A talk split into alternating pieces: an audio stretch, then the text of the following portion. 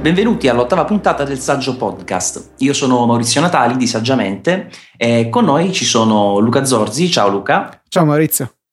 E Federico Travaini. Ciao Maurizio. Allora, ci accingiamo oggi a registrare questa eh, ottava puntata, che poi sarà anche l'ultima prima di Natale o, o alla fine del mondo, se volete. Eh, siamo anche in, in diretta con eh, l'applicazione Easy Radio, giusto Luca? Sì, esatto, sviluppata dagli amici di Art of Apps. Con le push che speriamo siano arrivate a tutti, perché ogni tanto fanno, fanno le bizze. E procediamo con una scaletta abbastanza rapida in questa puntata, anche se ci sono un bel po' di cose, poi come sempre finisce che eh, vogliamo fare una puntata eh, molto corta e finiamo per superare tranquillamente la mezz'ora. Speriamo però di non essere troppo noiosi. E questa puntata è offerta da uh, Lucana Soft, che è un'azienda che ha realizzato Simplifat, che probabilmente conoscerete perché eh, ho recensito sul, sul, blog numerose volte perché ci sono state eh, diverse versioni nel tempo ed è un'applicazione che uso anche io stesso per la gestione gestione della fatturazione aziendale. Molto divertente e utile, ne parliamo perché eh, ora arriva anche sul, su iPad, quindi è disponibile su iTunes Store da un paio di giorni e la sto eh, testando e uscirà una recensione a breve eh, su Saggiamente. Comunque già attualmente mi è sembrata molto molto interessante anche se eh, è un po' macchinoso il problema della sincronizzazione dei dati perché eh, questa che attualmente probabilmente è una delle cose più interessanti eh, quando si utilizzano delle applicazioni eh, multi-client, quindi su Mac ma anche su dispositivi portatili come può essere appunto iPhone o anche iPad, eh, finisce che la cosa importante è proprio quella di riuscire ad avere i propri dati immediatamente disponibili. Eh, allora c'è la possibilità di utilizzare iCloud, di utilizzare Dropbox, di utilizzare propri sistemi di sincronizzazione personale. In questo caso, eh, siccome si tratta di dati un po' corposi, l'azienda attualmente sta utilizzando una sincronizzazione proprio eh, manuale, diciamo, con uh, il, il, computer, quindi si scambiano i dati uh, avendo tutte le, le, due applicazioni aperte, che è una soluzione che non mi fa impazzire, però poi vedremo nella recensione che eh, per certi versi è stata una scelta obbligatoria. Eh, Fede, mi sembra che tu un tempo parlavi anche di, di, Things, che nella precedente versione aveva proprio questo limite della, della sincronizzazione dei dati, no? Sì, e mi trovo d'accordo con quello che hai detto tu, nonostante una soluzione simile possa sembrare, anzi, sia troppo manuale, macchinosa, eh, c'è da dire che funziona. Things eh, precedentemente aveva questo tipo di sincronizzazione che richiedeva quindi di, de, delle operazioni macchinose manuali, però diciamo che funzionava. Con l'ultimo aggiornamento, circa dovrebbe essere stato a metà agosto, hanno, hanno introdotto un sistema di sincronizzazione veramente eccezionale e dicevo, mi trovo d'accordo con te perché se bisogna implementare funzioni che non, ehm, non lavorano correttamente come dovrebbero, come è successo con Instacast 2, io penso che a quel punto sia meglio eh, farsi da parte e ammettere diciamo, la propria sconfitta e quando si ha un prodotto valido a quel punto metterlo sul mercato. Sì, poi in questo caso ci sono anche dei, dei dati eh, sensibili, diciamo, perché si tratta di gestione aziendale con tutti i dati dei clienti, fatturazione, eccetera. Quindi eh, penso che diventi anche un po' problematico riuscire ad essere eh, sicuri di scambiare i dati, ma al tempo stesso di averli eh, protetti. Perché eh, leggevo in questi giorni sì, di, di, quell'applicazione, eh, mi sembra si chiami One Day, che tra l'altro anche di questa ne parli spesso tu, Fede. Day One, il contrario, sì ho fatto un anagramma incrociati i dati. Comunque eh, questa applicazione che pare che sincronizzi i dati ma in chiaro cioè scambiandoli in chiaro. Sì, sicuramente questo non è il massimo, soprattutto se ci troviamo in una rete wifi priva di qualsiasi protezione, a quel punto qualunque utente malintenzionato con un minimo di conoscenze tecniche può andare a vedere tutti i nostri dati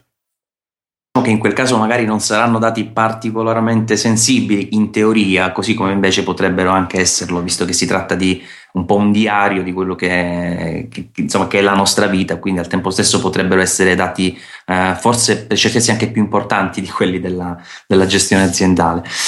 Comunque, oggi eh, volevamo parlare inizialmente di questo iPad mini, iPad mini che eh, secondo Display Search attualmente sta uh, vendendo davvero tanto e Apple ha inizialmente dichiarato dei dati di cui abbiamo discusso tempo fa uh, un po' generici, cioè senza uh, dividerli e segmentarli per modelli di iPad, però adesso sappiamo che dopo un primo ordine per 6 milioni di dispositivi, parliamo di componenti ovviamente fatti, fatti agli, ai propri fornitori, Apple ha adesso raddoppiato una, la richiesta di componenti per il successivo trimestre, quindi una sicuramente richiesta da, dal punto di vista della, dell'utenza che eh, probabilmente li ha lasciati eh, un po' spiazzati e che eh, adesso dovranno andare a sopperire con una produzione un pochino più corposa.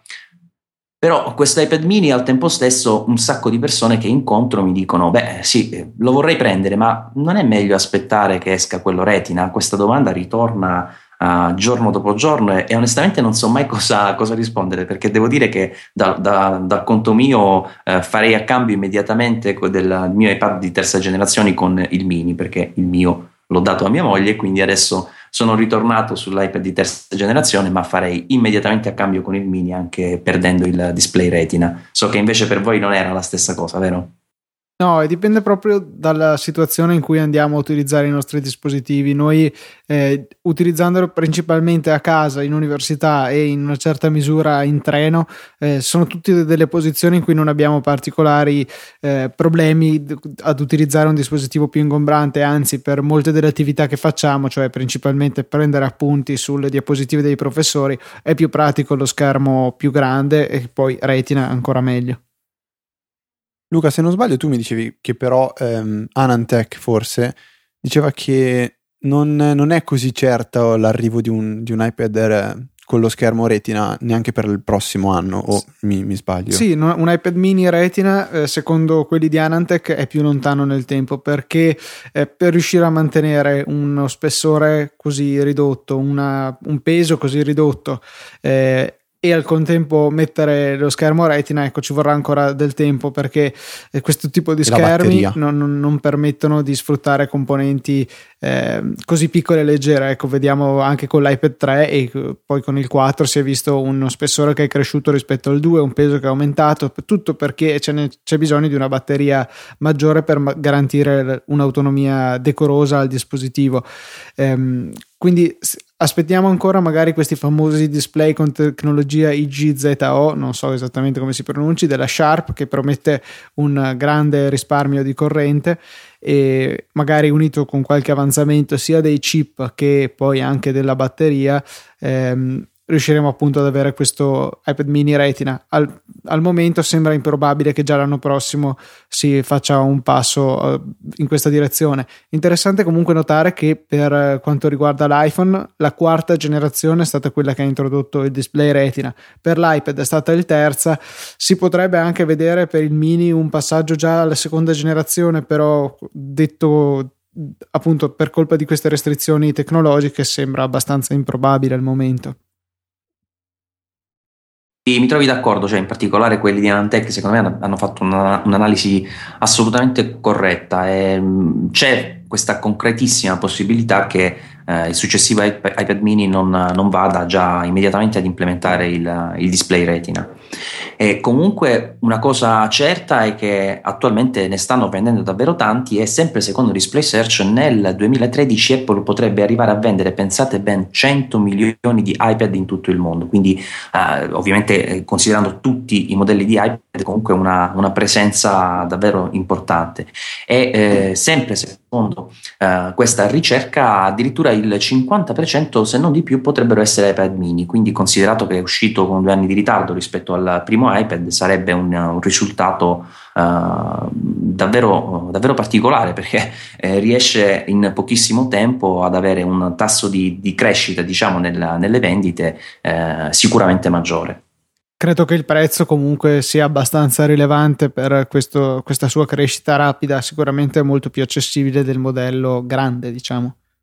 Sì, sì, sì, senza dubbio e, e, probabilmente questo conferma anche la teoria che se Apple volesse fare un iPhone più economico eh, e attualmente considerando che la cifra base è davvero elevatissima, volendo fare un iPhone più economico ne venderebbe camionate praticamente. immaginati un, un iPhone diciamo di ultima generazione però eh, limitato in alcune caratteristiche piazzato a 300 euro sì, sicuramente eh, venderebbe tantissimo perché comunque eh, quello che è il prestigio del brand Apple e iPhone è veramente ai massimi livelli, per cui eh, sicuramente molte persone rinunciano all'acquisto per via del prezzo che diciamolo è veramente esagerato e proibitivo. Se riuscissero a fornirlo a un prezzo più popolare, sicuramente credo che i riscontri in termini di vendite sarebbero decisamente elevati. Sì, e poi fino ad oggi hanno sempre utilizzato questa tecnica di eh, diciamo vendere a prezzi leggermente, ma proprio pochissimo per la verità, scontati i modelli precedenti eh, piuttosto che invece andare a fare, come è successo adesso nel caso dell'iPad, una, una linea segmentata, eh, come è già accaduto per i portatili, gli iMac, insomma per tutta, eh, tutta l'offerta Apple, eh, e sull'iPhone è l'unico diciamo, dispositivo che continua ad essere uno solo diciamo, annualmente per, per generazione. Eh, invece potenzialmente ci, ci sarebbe davvero, davvero, lo spazio, anche perché da 0 a 729 euro, insomma, lo spazio per piazzare un altro iPhone ci sarebbe senza dubbio. E comunque proprio per quanto riguarda l'iPhone 5 eh, c'è un altro articolo interessante eh, di Fortune in cui si ipotizza che, cioè in realtà più che si ipotizza, si va a ragionare sulla motivazione per la quale Apple ha un po' tagliato gli ordini di componenti per iPhone 5 e qui vanno ad elencare tre possibilità. Secondo loro ci potrebbe essere una contrazione delle vendite e io qui dico, beh, eh, non mi sembra così strano, considerato che il momento del lancio di un prodotto probabilmente è quello, eh, soprattutto di un prodotto Apple, è quello in cui si vanno a catalizzare la maggior parte delle attenzioni, la maggior parte delle vendite, quindi ci sta che poi un pochino si vada ad assestare eh, la richiesta e le vendite vadano un pochino a, a, a ridursi. Eh, una seconda ipotesi era quella di una maggiore efficienza produttiva e qui lascio un punto interrogativo perché ho capito relativamente poco di quello che possano intendere eh, sotto questa voce. Ipotizzo che sia un discorso legato al fatto che eh, si parlava di una difficoltà davvero importante nella produzione della, dell'iPhone, dell'iPhone 5, tant'è che Foxconn aveva dichiarato che era proprio il eh, prodotto più difficile da loro assemblato eh, e magari proprio per questa ragione inizialmente hanno eh, un po' pompato gli ordini perché non so, eh, si poteva arrivare alla fine della catena produttiva ad avere un, un, uh, un iPhone che non rispondeva insomma, ai requisiti uh, per passare diciamo, un controllo finale, quindi uh, si perdeva poi del, del tempo durante la produzione, magari su 10 che arrivavano a fine ciclo andavano bene 8, eh, ipotizzo, però non sono sicuro che sia questa la ragione, comunque eh, parlano di una possibilità eh, in merito a una efficienza produttiva migliorata. E infine la possibilità che si vada già eh, a distanza di pochi mesi a ragionare su un iPhone 5S che potrebbe, secondo questo articolo, già essere eh, presente verso giugno.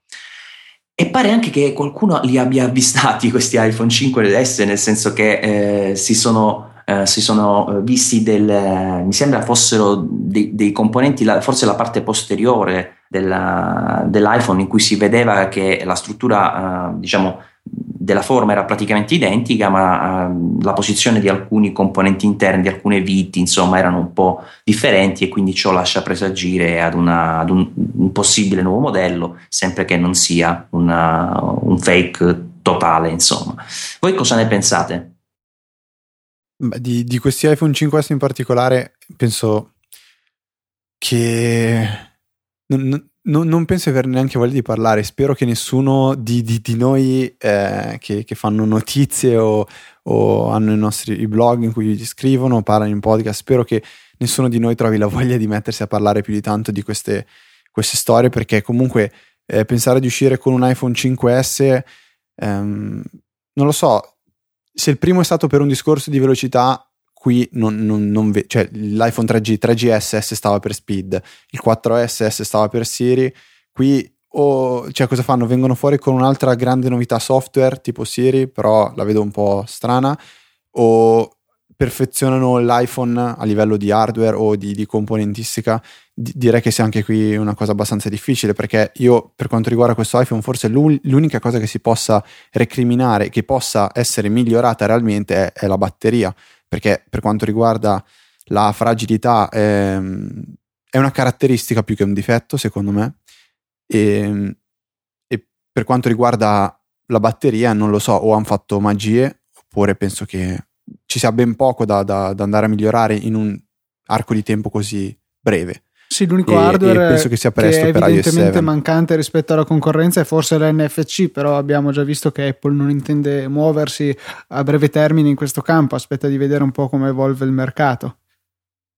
Sì, che poi Apple, eh, se tu ci fai caso, le tecnologie o le porta lei per prima oppure è l'ultima ad implementarle. Vedi USB 3. Vedi l'USB 3 in effetti, sì, ma, ma, tantissime altre cose, cioè o le porta lei per prima eh, ed è diciamo parte integrante del processo che arriva a, a, diciamo, a renderle pubbliche queste tecnologie, oppure è, è, veramente l'ultima ad arrivare, cioè aspetta che veramente sia una tecnologia eh, diciamo che diventa uno standard di fatto e allora eh, arriva anche lei. Cioè un comportamento un po', un po' strano in questo senso. Comunque, veramente sì, eh, iPhone 5S non si può sentire, infatti io non ne ho assolutamente parlato sul blog e per il momento spero che nessun altro degli autori che scrive più saggiamente gli venga in mente di, di, di pubblicare un articolo al riguardo, insomma che è abbastanza... È il messaggio che hai dato è molto diretto ai tuoi blogger. ebbene sì, ebbene sì, no, è perché è noiosissima questa rincorsa ai rumors, insomma.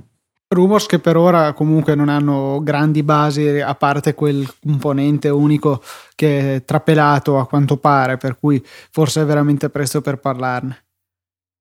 Sì, ma poi ecco anche il, vostro eh, ragionamento, anche quello che diceva eh, Federico riguardo le caratteristiche dell'iPhone 5 attuale, eh,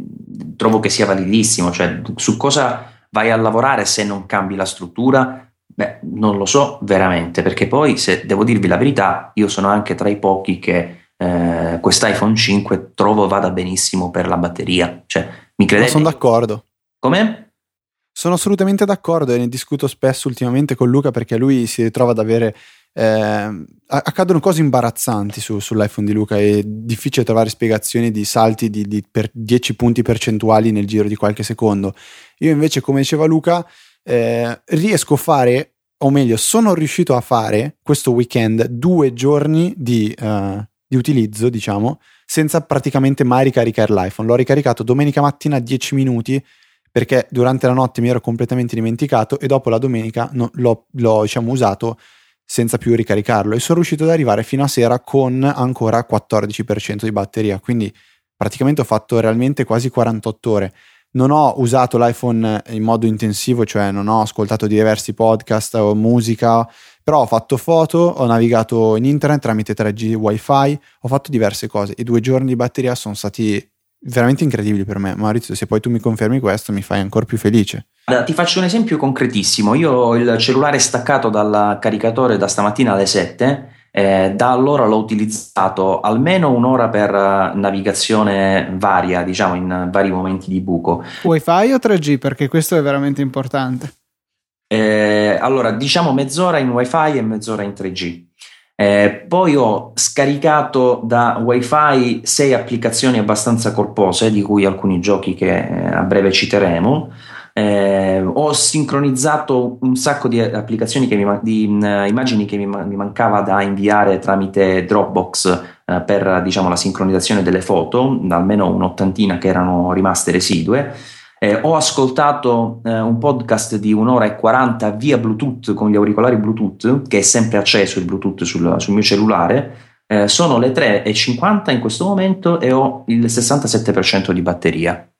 Ecco, io il 65% facendo, avendolo staccato a 10 alle 8 e avendolo usato probabilmente la metà. Solo che mi scoccia andare a farmelo cambiare perché so già che alla fine non si risolverà niente. Da questo punto di vista è il primo iPhone che mi, mi, si comporta così dal primo giorno, perché invece tutti quanti gli altri, in particolare il 4 e il 4S, eh, si sono un pochino stabilizzati sull'utilizzo della batteria dopo 3-4 aggiornamenti firmware, perché col primo firmware, in particolare il 4S, era terribile in termini di batteria, io arrivavo, eh, poche volte arrivavo a sera, invece così io l'attacco la sera eh, perché chiaramente eh, se arrivo con un 35% poi la mattina non, non, sarebbe, non, avrebbe la carica residua per andare a fare il resto della giornata, siccome con le batterie a litio insomma non c'è bisogno di, non c'è memoria e quindi lo puoi tranquillamente caricare anche a metà, a metà carica, io la sera quando lo attacco certe volte ho il 50%, insomma, quindi trovo che da questo punto di vista sono stato fortunato, ma insomma il mio iPhone 5 come batteria si comporta divinamente. Bene.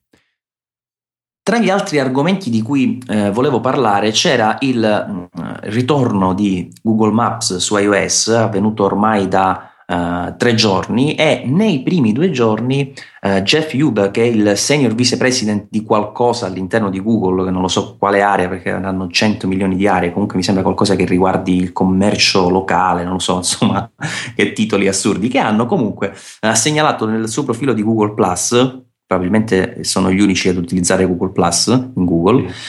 eh, che in due giorni hanno eh, ottenuto più di 10 milioni di download su iOS, quindi un uh, risultato importante che per certi versi va a sottolineare questa fame di, di, di mappe che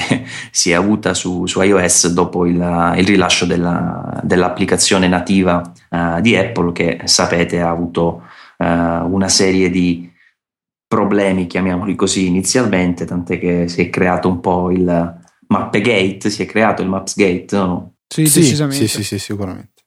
E credo Tra l'altro che... è un'applicazione che io invece ho usato per fare più di una volta dei, dei, diciamo, dei percorsi eh, che, che, non conoscevo, quindi non, non diciamo, semplicemente per fare una prova, ma l'ho utilizzato veramente in, in pratica. L'applicazione l'ho trovata assolutamente valida, fluida, chiara nel trovare il punto di destinazione eh, beh, certamente è un'applicazione che rispetto a Google ha tanto da, ancora da, da riuscire a completare perché per esempio Maps eh, ti dà la possibilità di trovare facilmente anche le informazioni commerciali, delle attività, eh, del, dei punti di interesse, insomma è molto più completa senza ombra di dubbio, però in termini di navigazione non, non ho trovato questa uh, miglioria insomma su Google Maps, non so voi che impressione invece avete avuto.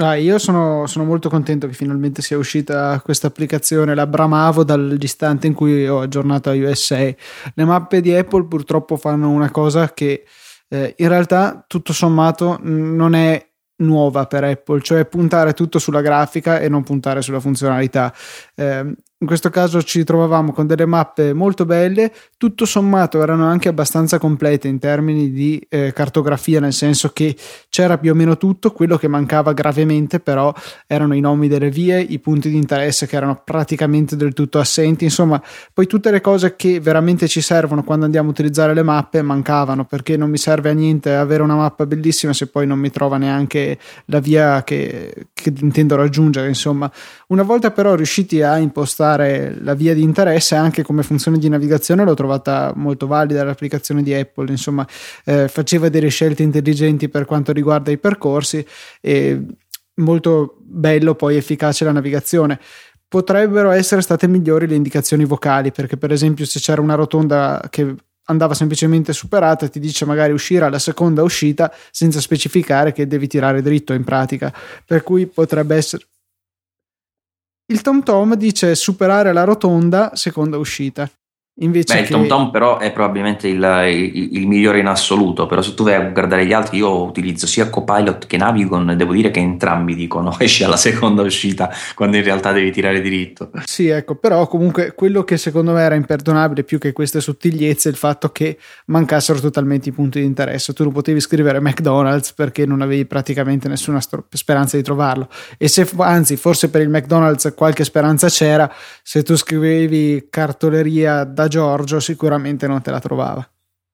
Per cui Google è un grande miglioramento, o meglio, ritorna alla normalità da questo punto di vista, con l'aggiunta delle mappe vettoriali che non erano presenti in iOS 5 precedenti e quindi eh, mappe che si scaricano più in fretta e consumano meno, meno banda e eh, la navigazione, anche questa grande assente che era eh, riservata solamente ad Android, che funziona abbastanza bene in termini di percorso e di indicazioni, a parte una voce molto brutta, di, sintetizzata palesemente, che ci dà le indicazioni. po' scattosa in questo frangente. Ho trovato spesso che la mappa non si muoveva in maniera fluida come. Ma tu sei sicuro che è vettoriale la mappa di Google Maps? Eh, quando l'ho guardata per la prima volta non mi sembrava, però ho letto da più parti su internet, anche da fonti abbastanza di un certo livello, insomma, tra cui 9 to 5 Mac, che dovrebbero essere vettoriali. Anche Gruber ne aveva parlato dicendo che alla fine poi a quanto pare con la mossa avventata di Apple di eh, staccarsi da Google e fare le proprie mappe, alla fine gli utenti ne hanno ricavato le mappe di Google vettoriali, le mappe di Apple vettoriali, insomma, dal punto di vista dell'utente alla fine si è andati a migliorare. In effetti devo dirti una cosa, io ora sto provando a fare un ingrandimento della, delle immagini e la tipologia di mappa sembra effettivamente vettoriale per la forma delle linee, per eh, diciamo, il dettaglio, la tipologia. In effetti sì, potrebbe, potrebbe, già essere vettoriale, invece avevo sentito, non ricordo chi, che diceva proprio che un limite era questo delle, delle mappe di, di Google che erano ancora in bitmap ma eh, sono piuttosto sicuro guardandole in questo momento e facendo un po' di test che siano, siano vettoriali anche per come aumentano la larghezza delle, delle, strade quando ingrandisci. Sì, sì, sì, e anche il fatto che sono presenti gli edifici in tre dimensioni in alcune zone dell'Italia, per esempio qua a Milano dove mi trovo adesso e quelli si vedono nettamente che sono vettoriali. Una cosa che non mi piace di questa mappa è che ha portato la stessa fisica di Android per la gestione del, eh, dell'inerzia. Quando muoviamo una mappa e togliamo il dito, questa continua a muoversi e anche per lo zoom funziona in maniera leggermente diversa, soprattutto ecco, per il movimento rispetto a quello che siamo abituati alle altre applicazioni di iOS. Tra l'altro un'altra modifica particolare, cioè particolare, insomma comunque importante in termini di, di, di estetica è proprio che questa nuova eh, diciamo tendenza di Google che sembra un po' fare l'occhioli, l'occhiolino al metro style, come si chiama, che eh, ora in si chiama modern, modern style. Di, sì, sì, esatto. No? Tutte le app che sto vedendo ultimamente di Google hanno questa estetica molto minimale, tanto bianco, eh, pannelli in sovraimpressione abbastanza piatti, diciamo, come finitura estetica. E mm, mi piace eh, perché ho visto che secondo me è molto pratica dal punto di vista della, dell'utilizzo eh, con un'interfaccia così piatta, semplice e chiara. Eh, da questo punto di vista, onestamente, la preferisco anche a quella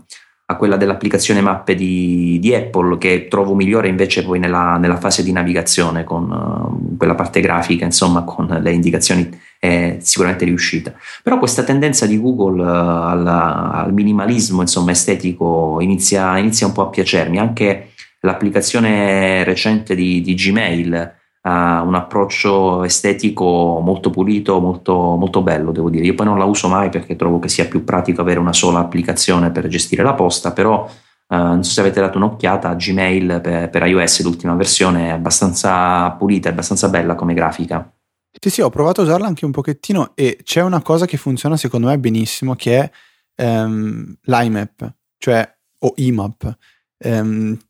IMAP che praticamente sincronizza veramente velocemente i badge sul, sull'icona e le mail, quindi, quindi, lette e non lette, cosa che ad esempio l'applicazione di, di mail di iOS purtroppo non fa e eh, ancora peggio non fa assolutamente con, con iCloud, cioè spesso rimane il badge di due mail non lette sull'iPad mentre magari tu le hai già lette sull'iPhone e questa è una cosa che mi fa innervosire eh, parecchio. Se invece rompere solo per dirti che ti si sente abbastanza male. Non so se Luca anche ti sente allo stesso modo, ma inizio a sentirti proprio a tratti. Sì, purtroppo sì. Se non altro chi ci ascolterà poi in differita non noterà tutti questi scherzetti che ci sta facendo Skype.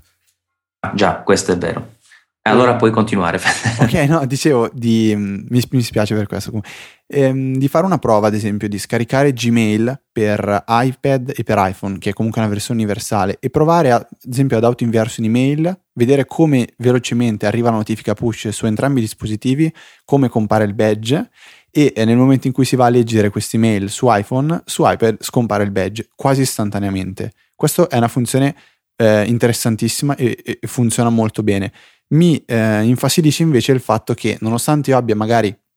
due badge, di, eh, quindi due mail non lette, nel momento in cui vado ad aprire l'applicazione, questa deve prima sincronizzare i dati con i server di Google e eh, successivamente mostrerà le due mail non lette, a differenza dell'applicazione nativa che eh, scarica le mail e quindi i dati in background e nel momento in cui la lanciate questa è già pronta per permettervi di leggere, archiviare e rispondere alle vostre mail. E, um, altra mancanza, comunque, secondo me, che abbiamo già accennato io, a cui abbiamo già accennato io Luca um, su Easy Apple è il fatto che non si può usare una uh, casella di posta unificata se nel caso in cui si hanno più account. E questa è un'altra, secondo me, mancanza molto, eh, o meglio, che si fa sentire parecchio. Comunque sì, a livello di servizi c'è da dire che Google senza ombra di dubbio è molte, mol, molti metri avanti insomma, insomma ad Apple perché eh, su iCloud e, e, su tutta la galassia di servizi Apple i malfunzionamenti sono, sono all'ordine del giorno, cioè diciamo non è che è una cosa inutilizzabile, però eh, quando ci si affida, non so, alla, a, a, streaming foto si nota che capita spesso che una, una, fotografia non arrivi per tempo, ci si affida a FaceTime e capita che in alcuni momenti non voglia funzionare, ci si affida a Siri e in certi momenti parli e si chiude da solo e non, anche se alla linea decide che non, non vuole eh, darti risposta, oppure vai a cercare degli aggiornamenti sull'App Store o Mac App Store e l'applicazione gira, gira, gira e non succede nulla, oppure stai aspettando una sincronizzazione di iCloud di qualche dato e passa del tempo, insomma, so, uh, penso che siano esperienze abbastanza diffuse queste, no? Sì, sì, sì, sì decisamente. Scusate, e spero che Apple decida di, di lavorarci pesantemente su, su queste cose, sul, sui servizi web, perché è una mancanza importante per, per tutti noi utenti. E in questo senso, sai che è interessante ehm, quella, quel,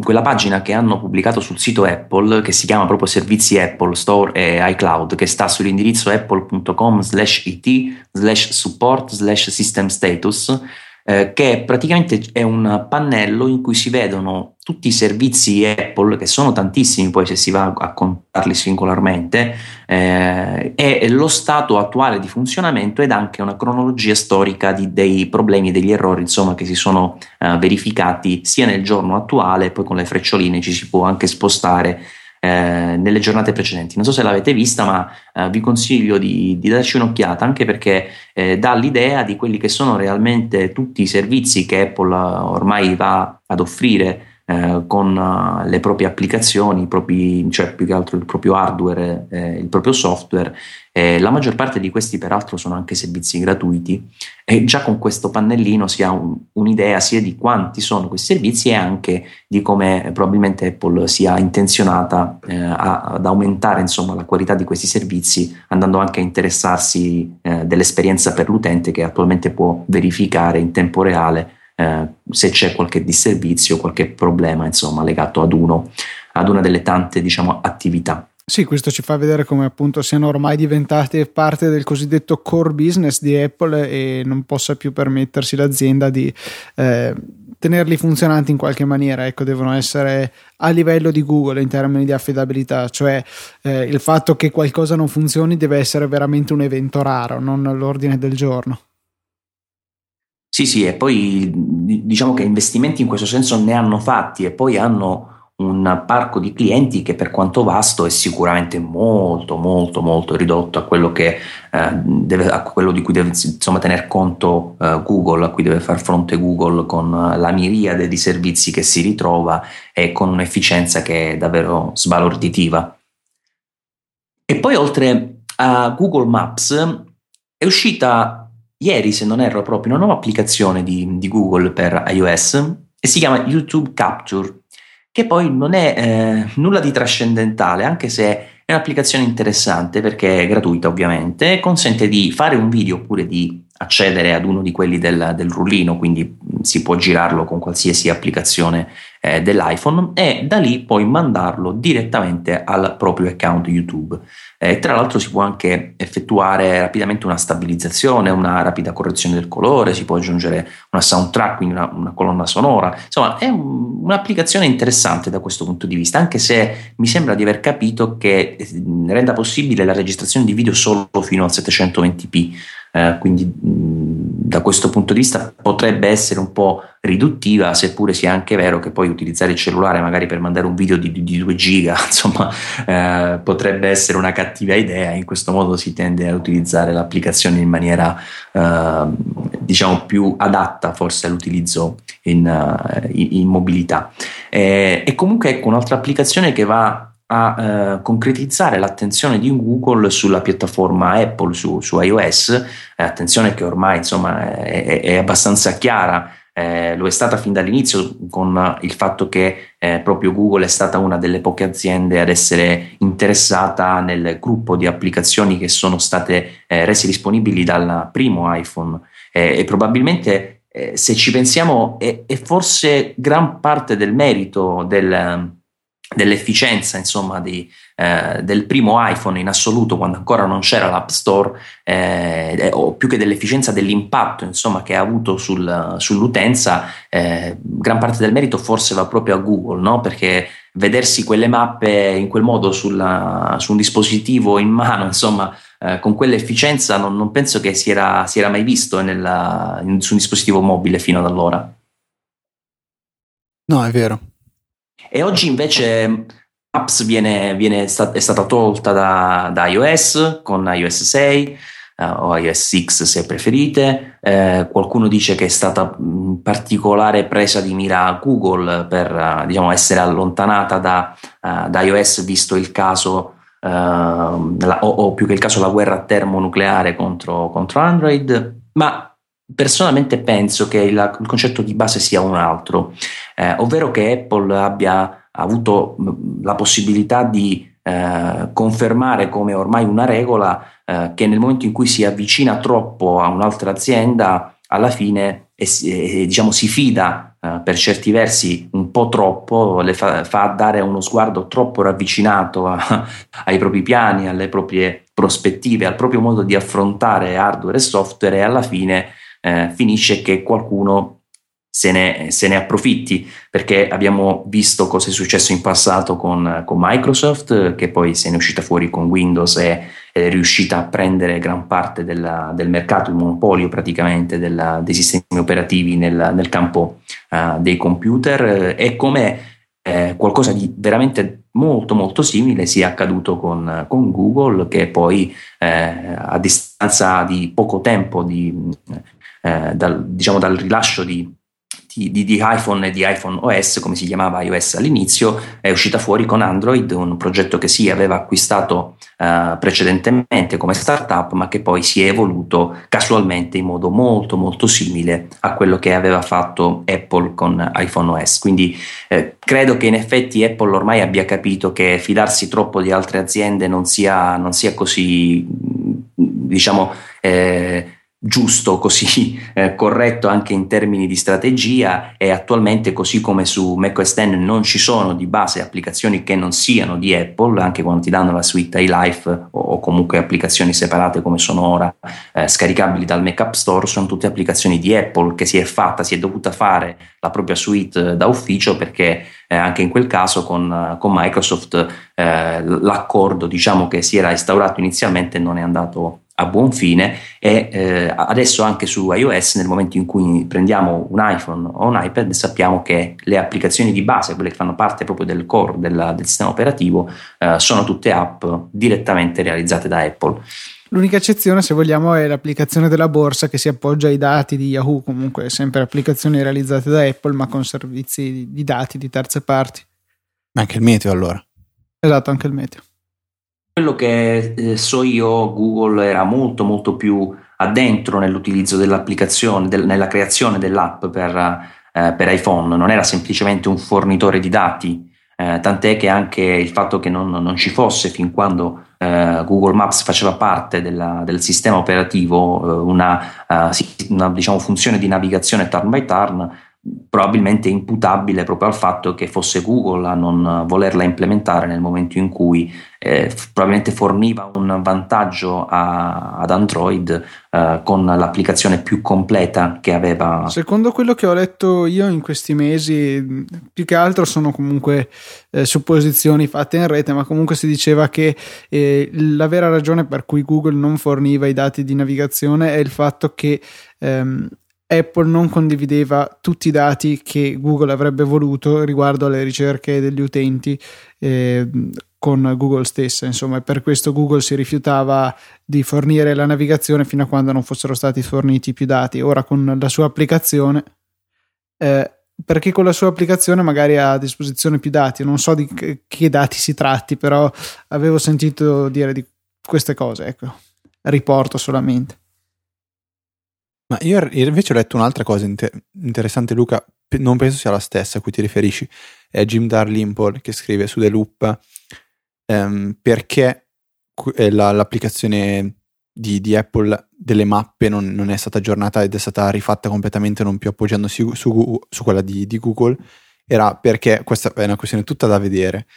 Eh, il problema era che Apple eh, non riusciva a far sì che Google aggiornasse le sue mappe su iOS, cioè eh, nel senso che Google si era rifiutata di aggiornarla includendole eh, il navigatore o la, la, la, la, guida quella vocale, anche se Android, Android le aveva già. Allora a quel punto Apple ha detto stop, eh, ne abbiamo un po' piene le scatole di, di questo e quindi è successa questa cosa qua. Sì, eh, comunque non, non ripeto, so se... non, qua non viene specificato quali sono le ragioni per, dis- per, cui Google non voleva fornirlo. Questa cosa dei dati degli utenti potrebbe anche esistere, secondo me, cioè potrebbe avere un qualche senso. Beh, vedere che dati sono, considerato che tu alla fine se gli devi rispondere con eh, i dati della, della, diciamo di, di, eh, della tua ricerca, di, dei posti insomma, che tu stai cercando, dei luoghi che hai ricercato e, e, gli devi dare una risposta ovviamente che abbia senso, devi per forza saperli quei dati. Ma non so, io stavo pensando magari a poi quali sono le abitudini di utilizzo dell'applicazione, per esempio se scopriamo, sto inventando, eh, che l'utente tende sempre a cercare, in, cioè una volta impostata una destinazione, eh, si mette sempre a vedere i luoghi circostanti in una certa maniera, allora magari l'applicazione potrebbe già proporglieli. Non so, sono tutti quegli strani dati di comportamento degli utenti che sembrano essere eh, sfruttati così tanto da queste aziende. E magari Google vedeva solamente sì l'utente mi richiede questo riquadro di mappa ma poi io non so come poi l'utente vada effettivamente a muoversi nelle mappe che io gli ho appena fornito. Mentre con l'applicazione nativa eh, può essere monitorato tutto ciò. Comunque queste sono mie supposizioni ecco non ci sono dati a supportarle. Capisco capisco. Comunque di questi tempi che eh, diciamo vedono un po' il, uh, un rilancio di, di, Windows Phone che onestamente nella, nella versione 8 mi sembra un, uh, un, sistema operativo davvero interessante. Insomma, a me è piaciuto e per certi versi eh, mi piace più di, più di Android per il, il, tipo di approccio che ha. Eh, e però Google notavo che non è eh,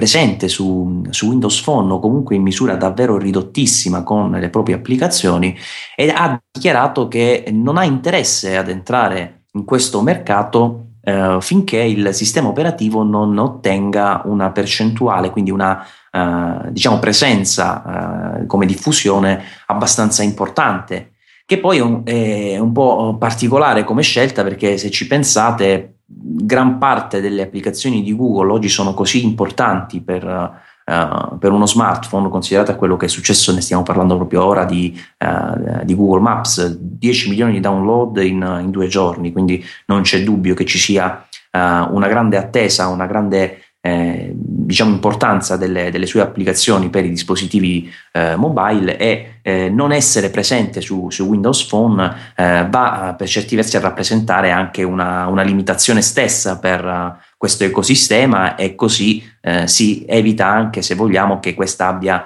una, un tassello in più del, del puzzle per riuscire a crescere come quote di mercato, quindi è un po' uh, come si dice una contraddizione in termini, no? Dici io non te la do finché tu non cresci, però il fatto che io non te la do per certi versi limita la tua crescita, insomma, quindi una scelta un po', un po' tattica se vogliamo, che limita anche un sistema operativo che è forse l'unico concorrente attuale del, di Android se si considera che iOS non viene ceduto insomma, per essere installato su altri smartphone, mentre eh, Windows Phone come Android può essere eh, piazzato da, dalle diverse aziende nei, nei, vari smartphone che producono. Ma io penso che semplicemente il fatto che Google non scenda eh, con dei suoi prodotti su, su, Windows Phone è perché questo permetterebbe a Windows Phone di avere eh, appunto delle, delle potenzialità maggiori e forse in cambio non avrebbe abbastanza, cioè renderebbe soltanto Windows Phone più eh, com- competitivo senza ricevere in cambio abbastanza dati per giustificare questa loro mossa. Al contrario con iOS che comunque ha una quota di mercato, ha una fetta di mercato molto più importante, soprattutto per quanto riguarda il confronto dei tablet, qui la scelta penso che sia abbastanza obbligata, cioè eh, rinunciare a, ehm, a re- rendendo, diciamo, rinunciare a una supremazia con Android rendendo più competitiva iOS, vedi discorso mappe, avendo in cambio una quantità di dati non indifferente. Luca, stavi dicendo tu invece? No, sì, sì, dicevo proprio che si è innescato un circolo vizioso con Windows Phone e non solo da parte di Google, ma anche da parte di altre aziende che, eh, come giustamente sottolineavi tu, aspettano una crescita del mercato di questi telefoni prima di offrire le proprie applicazioni, mh, mm, mentre invece Windows Phone avrebbe proprio bisogno di applicazioni e servizi per poter accrescere il suo mercato, per cui si ritrova un po' bloccato ecco, da questa situazione che si è andata a creare. Beh, in effetti al momento nessuno ha davvero interesse al di fuori di Nokia, forse a parte Microsoft ovviamente, eh, ad avere un, un, terzo player importante. Uh, al momento non credo che tranne gli utenti forse eh, ci sia qualcuno che abbia davvero l'interesse perché per gli sviluppatori significa considerare una piattaforma in più. Uh, per uh, ovviamente gli altri contendenti è soltanto una spina nel fianco, insomma, avere anche il, il, Windows Phone, quindi alla fine eh, attualmente fa, fa, fa, gioco insomma per, uh, un po' per tutti che Windows Phone continui ad avere una fetta di mercato davvero molto molto limitata perché mi sembra che sia tra una forbice tra il 3 e il 5% insomma. Sì, rimane tuttora proprio un, una nicchia di mercato, no? non, è, non, risulta rilevante per, per nessuno alla fine per cui Microsoft dovrà veramente tirare fuori qualcosa dal cappello per riuscire a smuoversi da questa situazione. Io devo dire che a proposito di Windows Phone ho già detto più di una volta che mi piace come, come interfaccia, ne ho, ne ho, anche attualmente uno di, di Windows Phone, un, un, vecchio LG, ma mi, mi, è, mi, è, piaciuto tant'è che non ho, non ho, voluto rivenderlo come invece spesso faccio con i cellulari Android. E eh, se dovessi provare oggi un terminale Windows Phone 8, io consiglierei l'HTC 8S, che è un, um, un, terminale economico, il più economico di HTC. Eh, mi sembra che costi 2,90 o anche qualcosa in meno, poi se lo trovate online, una cosa uh, anche più vantaggiosa, volendo 2,60 si riesce a spuntare, comunque da pochi giorni che è, dis- è disponibile. E dicevo, lo consiglierei e lo consiglierei anche a me stesso al momento per, uh, perché comunque Windows Phone uh, andare a spendere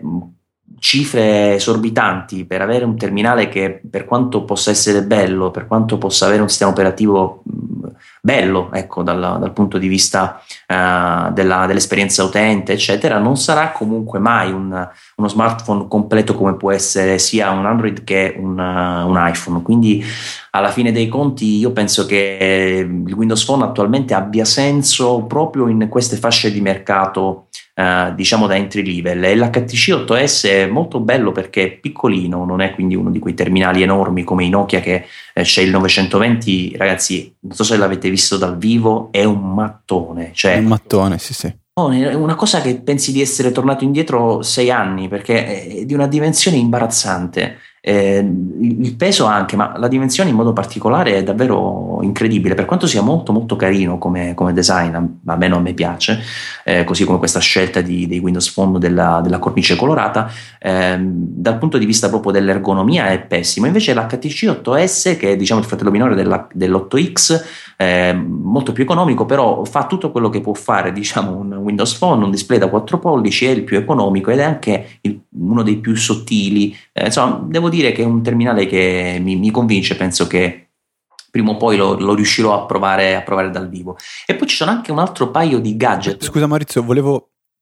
Sì, volevo aggiungere una cosa sul, sull'8S perché ho avuto modo di vederlo eh, proprio perché un mio amico era molto intenzionato ad acquistare il modello rosso che devo, devo ammettere che eh, è molto molto carino, anche se se non sbaglio in Italia si fa fatica a trovare eh, questo, questo, tipo di dispositivo. E devo ammettere che HTC secondo me ha fatto una mossa interessante perché eh, è riuscita a presentarsi con questo dispositivo con un prezzo decisamente aggressivo, facendo delle, delle scelte importanti tagliando eh, alcune funzionalità. Ad esempio, c'è l'ass- l'assenza della, della, fotocamera anteriore, se non sbaglio, sull'8S. Esatto. Che eh, probabilmente alcuni potrebbero dire, cavolo, come fai a, a vendere un dispositivo con, sen- con, l'assenza della fotocamera frontale? Oggi, e, e invece io la trovo una scelta molto coraggiosa e che, che va premiata perché riesce ad avere un prezzo inferiore sicuramente, guadagni magari in, in dimensioni, in peso, eccetera, eccetera. E consiglio veramente questo, questo, dispositivo che hai detto tu. Mi è piaciuto veramente molto e mi piacerebbe anche poterlo provare. Quindi, Maurizio, il giorno in cui ce l'avrai, verrò a trovarti per, per dare un'occhiata a questo dispositivo. Sicuramente. Per, per, riuscire a incontrarti dal vivo, devo acquistare un 8S. Lo farò. Eh. Comunque, ah, sul discorso della fotocamera frontale, io volevo fare una piccolissima parentesi. Io devo dire che anche nell'iPhone la sto utilizzando solo da quando c'è FaceTime. Cioè, io non l'avevo mai utilizzata la fotocamera frontale, anche quando c'era nelle versioni precedenti con, eh, non so, Skype, insomma, la possibilità comunque di utilizzarla, non l'avevo mai adoperata, solo con FaceTime. Ora inizio mm, un pochino a sfruttarla e FaceTime chiaramente non c'è su Windows Phone, quindi il problema non lo avvertirei per nulla. infatti, infatti le due cose su iPhone sono arrivate in concomitanza, cioè eh, fotocamera frontale con FaceTime, cioè ti danno qualcosa e ti dicono perché dovresti averla e usarla quello che a me piace molto.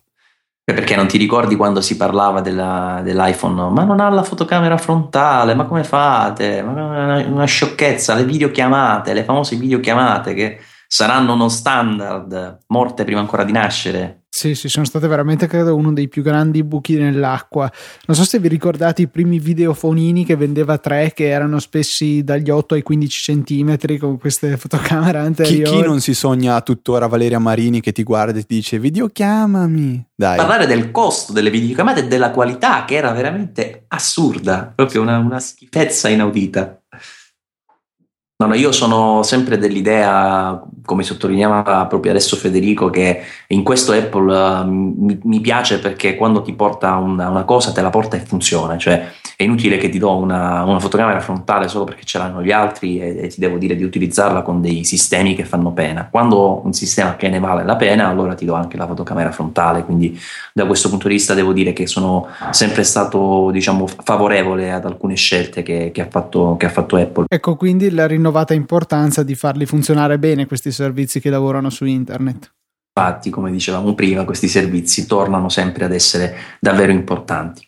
E, oltre alla, all'HTC 8S, che secondo me è un gadget molto molto simpatico, ve ne volevo segnalare un altro paio, eh, uno è abbastanza costoso, uno molto meno, però sono due, due articoli che saranno oggetto di recensioni a breve su, su Saggiamente, però vi volevo un attimo presentare eh, perché sono molto molto carini. E poi se avete anche voi Luca e Federico qualche gadget di cui volete parlare proprio ora che siamo in periodo di, eh, di regali sia per il prossimo ma anche regali per se stessi che non fanno mai male eh, ce li potete menzionare. I due che vi volevo eh, presentare io sono una cuffia Bluetooth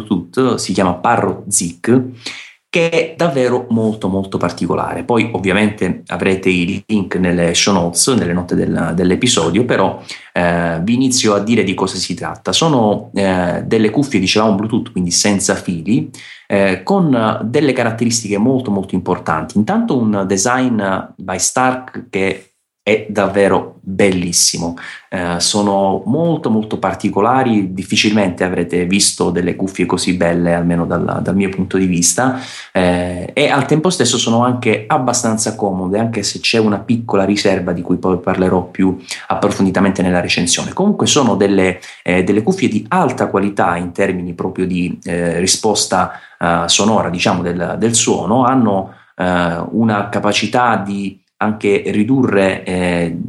eh, diciamo la presenza dei, dei, suoni esterni con dei microfoni che vanno proprio a, a, verificare la rumorosità ambientale e poi ad uscire fuori con un sistema che va a bilanciare i rumori con degli altri suoni, insomma alla fine voi non sentirete veramente nulla, vi sembrerà di essere eh, totalmente immersi nella musica anche se intorno c'è un bel po' di rumore. E poi tra le tante altre caratteristiche interessanti, tra cui un'applicazione per iPhone ma anche per Android che consente di andare a modificare equalizzazione, eh, effetto di ru- cancellazione del rumore di parlavamo prima, eh, oppure anche quella di gestire il, l'eco, il reverbero, come se si, eh, si, è all'interno, so, di una sala concerti piuttosto che in una stanza piccola. Insomma, è un'applicazione che eh, dà la possibilità di divertirsi davvero molto e eh, ha anche la possibilità di andare a modificare, il, diciamo più che modificare, a controllare eh, la riproduzione, per esempio, della musica su iPhone eh, con il touch sulla, sulla cuffia destra, cioè basta per esempio andare verso destra destra per sfiorare la cuffia verso destra per avanzare eh, di canzone indietro per diciamo eh, tornare alla canzone precedente oppure salire e abbassare per modificare il volume o tappare una sola volta per stoppare ad esempio la musica o rispondere a una telefonata. Anche perché hanno un microfono all'interno che consente di effettuare tranquillamente delle, eh, delle telefonate ovviamente non c'è proprio la, ste- la stina insomma che vi va davanti alla faccia sembrano delle cuffie normalissime però c'è anche il microfono e vi assicuro che quando l'ho provato in telefonata mi hanno eh, confermato che si sente eh, davvero bene. Eh, tra le altre caratteristiche è curiosa anche la possibilità nel momento in cui si poggia eh, la cuffia sul collo, quindi si abbassa e si poggia sul collo perché si sta per fare altro, si deve ascoltare qualcosa dal mondo esterno, eh, automaticamente si mettono in pausa e quando si rimettono su riparte la musica. Insomma, sono delle cuffie davvero, eh, davvero importanti, innovative, insomma, non, non, non ho visto mai nulla, nulla del genere, sono eh, davvero contento che Parrot me ne abbia inviato un, un, esemplare in prova, un po' meno che dovrò restituirlo per la verità, però sono davvero, davvero delle belle cuffie.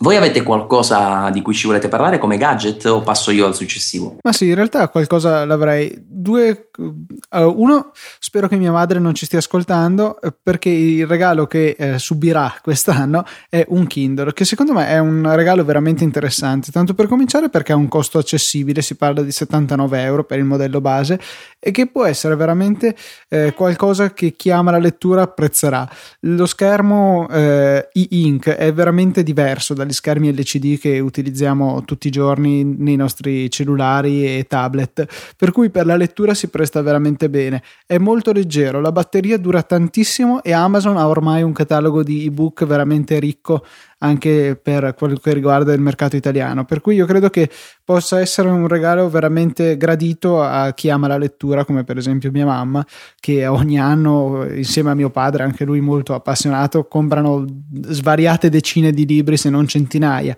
E poter avere tutto in un dispositivo che pesa pochissimo e è estremamente portatile, credo che sia un, una bella mossa. Per cui, insomma, insieme al costo contenuto, credo che sia un ottimo regalo.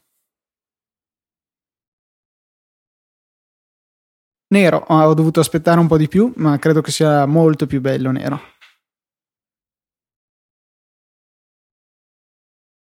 Sì, e se posso aggiungere, eh, giusto per rivelare tutti i miei regali di Natale, spero che la famiglia non sia all'ascolto, eh, a mio padre ho regalato invece un fotolibro realizzato direttamente con iPhoto eh, per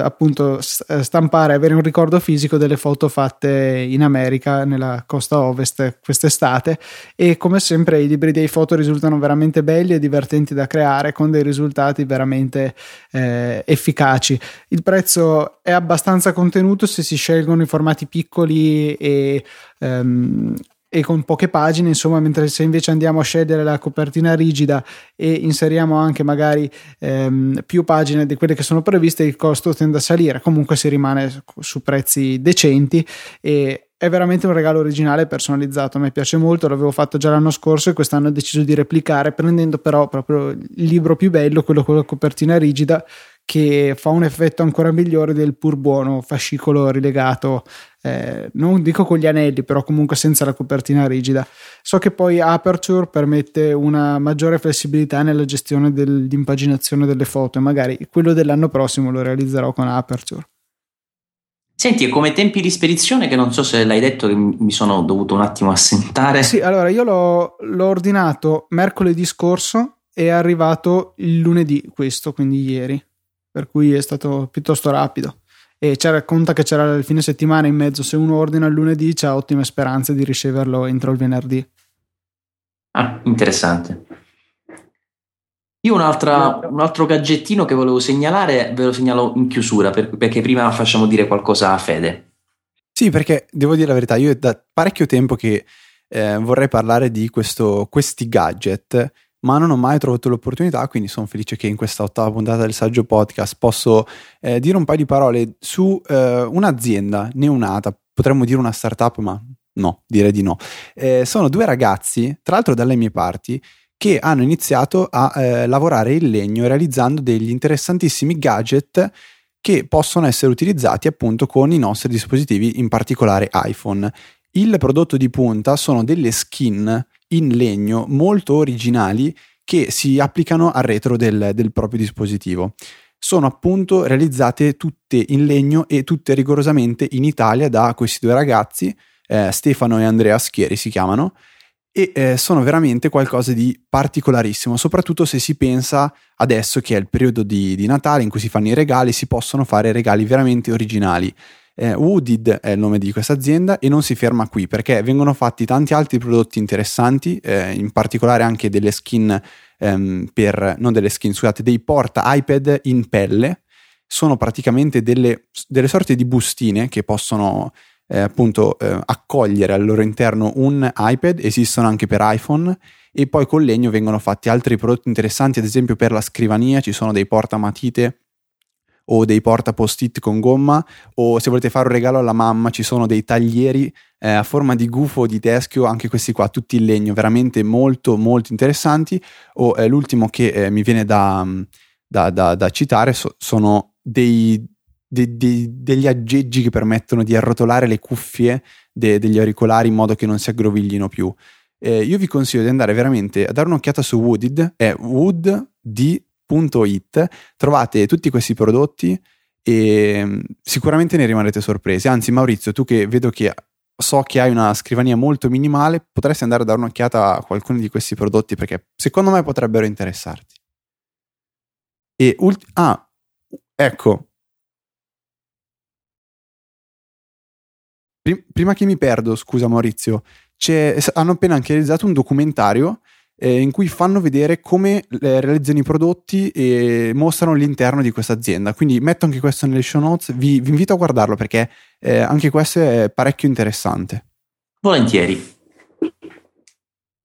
Invece l'ultimo gadget di cui vi volevo parlare io eh, non è in legno ma bensì in metallo, in alluminio,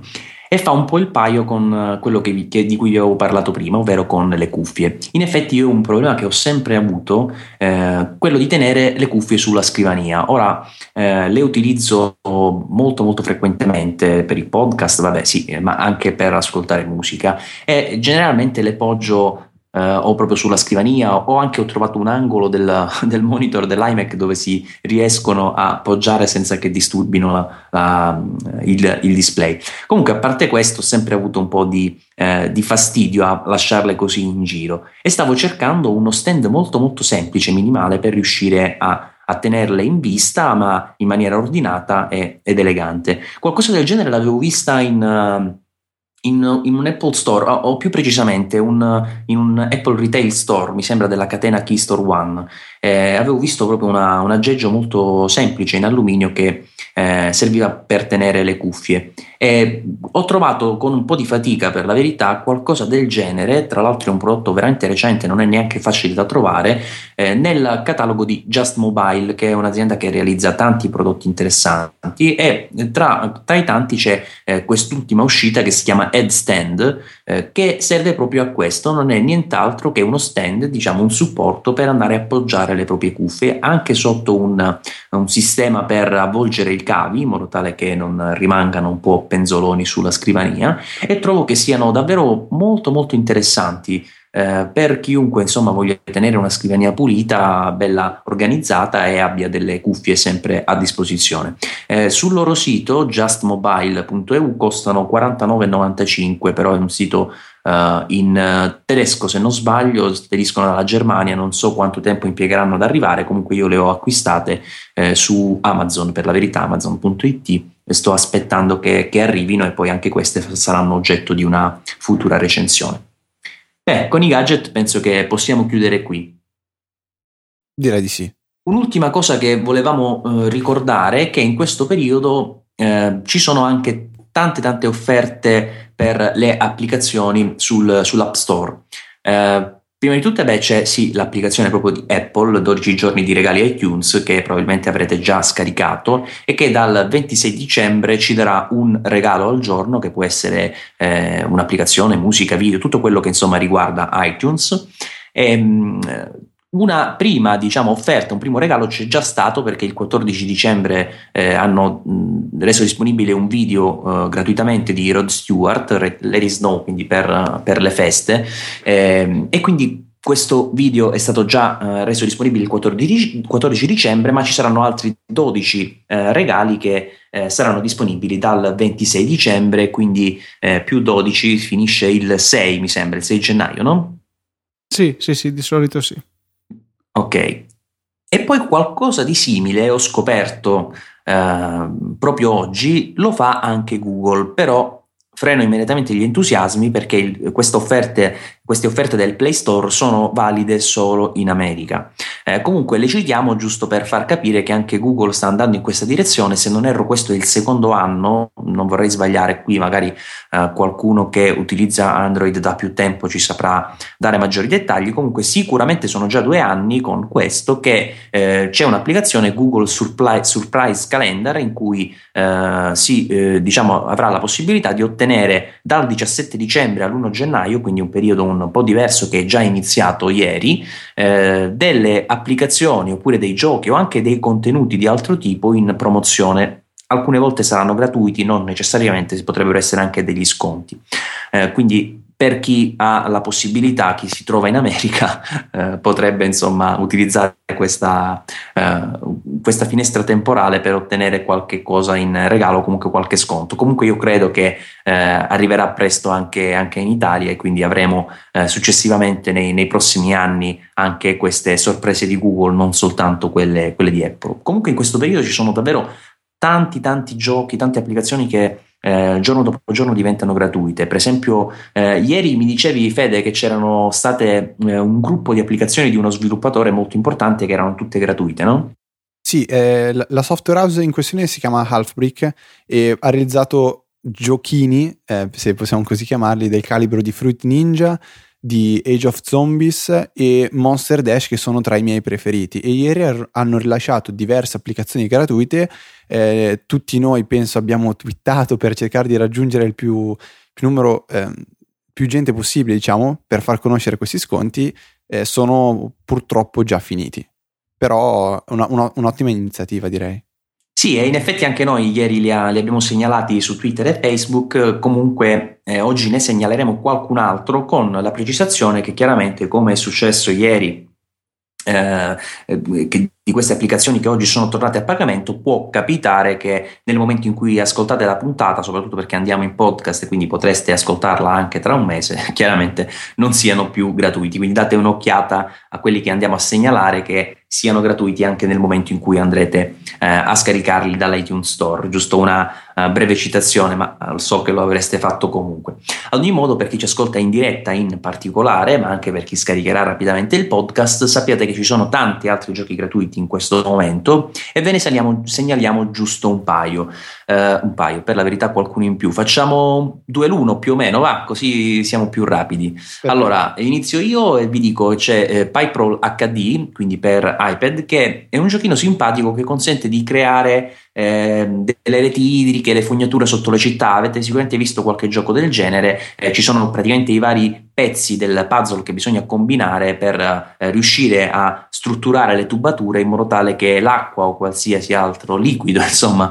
eh, le attraversi in modo lineare senza interruzioni. Ed è un gioco quindi di strategia, di intelligenza, di anche rapidità, eh, molto simpatico. Un altro che vi segnalo si chiama Hologame, che è un'applicazione universale, un gioco universale, quindi c'è sia per iPhone, iPod Touch, iPad, eccetera che è molto molto simpatico e davvero particolare. In effetti vi consiglio anche di andare a vedere quando ne abbiamo parlato la, uh, nel secondo post della serie Indios Game, uh, Indios Gaming per la verità, uh, perché è un gioco sociale, diciamo, nel senso che non prevede la modalità di gioco singolo, si deve sempre avere un avversario, sia che sia con voi fisicamente oppure in, anche tramite, tramite, rete si può ricercare con una, un avversario casuale Eh, già questa è una cosa molto simpatica. E poi il gioco di per sé ha un gameplay un po' particolare perché ci sono queste sfere che bisogna andare a posizionare in modo specifico nel campo avversario per riuscire a fare punti. Eh, vi ho consigliato di vederle nel, nel nostro post, eh, il secondo specificatamente della serie Indios Gaming, in particolare perché in quel caso c'è anche un video che vi spiega come si gioca. Comunque vi consiglio di scaricarlo perché eh, è davvero, di, davvero divertente. Eh, poi ve ne segnalo un altro io e passo poi la parola a voi. Eh, Shot the Zombies, che è un'unione di zombie e birds, quindi eh, un'applicazione universale che eh, consente molto banalmente di sparare con una balestra sia a zombie che ad uccelli, appunto. Eh, divertente perché poi il gameplay non è sempre costante, quindi sicuramente da scaricare ora che è gratuita e da, da provare. Passo la parola a uno di voi. Eh, se volete parto io perché eh, il primo gioco di, di questi due di cui, che devo, vi devo consigliare si chiama Amateur, Amateur Surgeon, Surgeon, non so esattamente la pronuncia, magari adesso Luca ci aiuta, ed è il 2. Amateur Surgeon, Luca? credo che si dica, però Surgeon? non lo so okay. sinceramente, non conosco questi giochi. Ah, perfetto. Ehm, non so se avete in mente un gioco eh, per la Wii e per il Nintendo DS che si chiama Trauma Center, dove voi interpretate eh, un medico che deve operare dei pazienti e salvargli la vita. Ecco, questo è fatto eh, con la stessa idea. L'unica differenza è che non sarete un medico, ma siete, sarete praticamente una persona che non ha assolutamente esperienza con la medicina e vi troverete ad operare eh, dei, diciamo dei pazienti tramite, eh, o meglio, utilizzando strumenti che non sono adatti al caso, ad esempio un, um, un tagliapizza o una motosega. Il gioco è divertentissimo, secondo me, eh, richiede un pochettino di abilità, però non, non, fatevi scoraggiare. Io un tentativo lo farei, soprattutto se è gratuito e lo proverei su iPad perché avendo uno schermo più grande si riesce a lavorare molto meglio e potrete salvare veramente parecchie vite. Il secondo invece si chiama Craze, un sacco di vermi. Ecco, questo gioco dovete scaricarlo, aspettare di essere a, ad una festa o magari in 6-7 persone, visto che il massimo ehm, di giocatori per il multiplayer locale è di 10 persone, quindi 10 persone su un iPad deve essere veramente un delirio totale e provarlo. In questo gioco vince chi, chi è più, più, pazzo e dovrete praticamente tramite dei vermetti andare a mangiare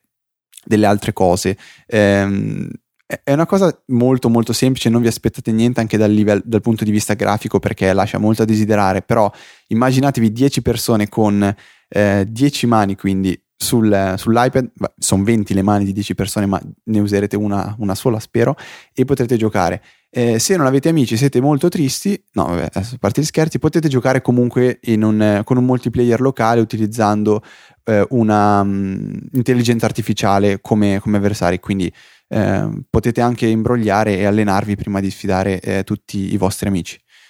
E riprendo un attimo la parola io per gli ultimi due. Eh, uno è Real Tank, una, un'app universale, è sostanzialmente una battaglia di carri armati che eh, si svolge con una bella grafica in 3D ed è un, diciamo, un classico sparatutto che è abbastanza, eh, realizzato abbastanza bene, quindi sicuramente vi consigliamo di, uh, di scaricare anche questo.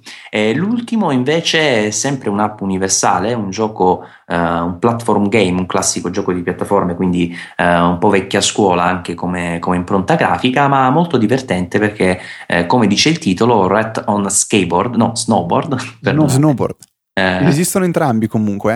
Eh? Sì, c'è anche con lo sì, skateboard. Sì. Il primo era quello sullo skateboard. Ah, fantastico. Comunque ho dato un'occhiata, io ancora non ci ho giocato, ho visto giusto qualche immagine, non so se tu invece l'hai visto più approfonditamente, Fede, ma sì. mi sembra abbastanza divertente come gioco, no? Io ci ho giocato un pochettino perché me l'aveva fatto conoscere eh, un, una ragazza tipo tre anni fa dicendomi hai l'iPhone, quando ancora l'iPhone non era così diffuso, mi diceva hai l'iPhone, fammi giocare a Ratton e Skateboard. Io gli ho detto boh, che cacchio è? Va bene, vuoi giocarci, gioca, ed è un giochino di quelli dove c'è il personaggio che continua a correre avanti e toccando lo schermo voi lo farete saltare, dovrete ovviamente eh, evitare gli ostacoli, saltare i nemici, evitare le fosse, prendere i punti, eccetera, eccetera. Quindi il tipo di gioco eh, l'avete inquadrato abbastanza facilmente. Ora il contesto è questo topo su uno snowboard, quindi sì, sì, sì. a voi le preferenze. Molto cartoon, insomma, bidimensionale. Sì, sì, sì. Però è uno di quei giochi che secondo me eh, poi se, se, ti piace il genere chiaramente ti vanno a riempire quei due o tre minuti in, in, maniera abbastanza simpatica, insomma senza troppo impegno però eh, sembra abbastanza divertente. Inoltre è anche compatibile con il Retina per chi avesse un, un iPhone o un iPad dotato di, dello schermo Retina, quindi anche questo finché è gratis si può scaricare. Classico gioco di Donut Games, comunque sono un po' tutti questo, con questa ottica i giochi di questo software house. Bene, direi che possiamo concludere qui. Eh, se non altro, eh, prima di concludere, è davvero ci, ci preme eh, sottolineare un, un, ringraziamento per tutti voi che ci avete ascoltato in queste otto puntate del Saggio Podcast e per la verità. Uh, tutti quelli che eh, ci seguono uh, con tutti gli show della, del gruppo eh, Easy Podcast e quindi eh, ovviamente anche eh, Easy Apple, Pausa Caffè, eh, TechMind, eh, poi abbiamo One More Show che per la verità eh, non, non, utilizziamo quasi mai, però eh, ogni tanto insomma esce qualcosa in cui siamo magari tutti insieme a, ed è anche, anche, quello molto molto divertente. E poi fuori onda che sono probabilmente quelli dedicati ai fan più sfegatati che riescono ad ascoltare anche eh, le vicissitudini prima e dopo i podcast in cui ci escono spesso delle gag divertenti. Ce ne sono un paio di TechMind che eh, Luca, mi avete fatto piegare dal ridere, veramente. sì, sì, beh, la cosa bella è che sono molto spontanei, per cui esce proprio veramente tutto quello che c'è dentro di noi. sì, sì, molto molto simpatici. E, oltre al ringraziamento per questo e per uh, tutti quelli che ci lasciano una, una, recensione positiva, spero, ma anche se volete lasciarci qualche nota critica su, su iTunes è sempre ben accetta. Eh, quindi vi, vi, ringraziamo, vi facciamo i nostri più sinceri auguri per questo Natale, per il prossimo anno, se arriverà, uh, sempre che questi fam- fantomatici Maya uh, non ci abbiano azzeccato, anche se ormai è diventata più una, una battuta da fare, penso che veramente quelli che credono in, in, queste teorie insomma catastrofiste si stanno riducendo sempre di più perché inizialmente sentivo veramente che c'era gente che temeva per questo 21-2012 invece al momento mi sembra che sia sempre meno in vigore una teoria davvero catastrofista. Comunque a parte questo eh, vi facciamo i nostri migliori auguri. Da parte mia da parte anche di, di me, Federico Travini, vi faccio auguri di, di, buon Natale, di felice anno nuovo, li faccio anche a te in particolare Maurizio e ti ringrazio per, per avermi ospitato in questa ottava puntata del Saggio Podcast. Buon Natale e buon anno anche da parte mia, ciao a tutti da Luca Zorzi. A presto, da Saggiamente.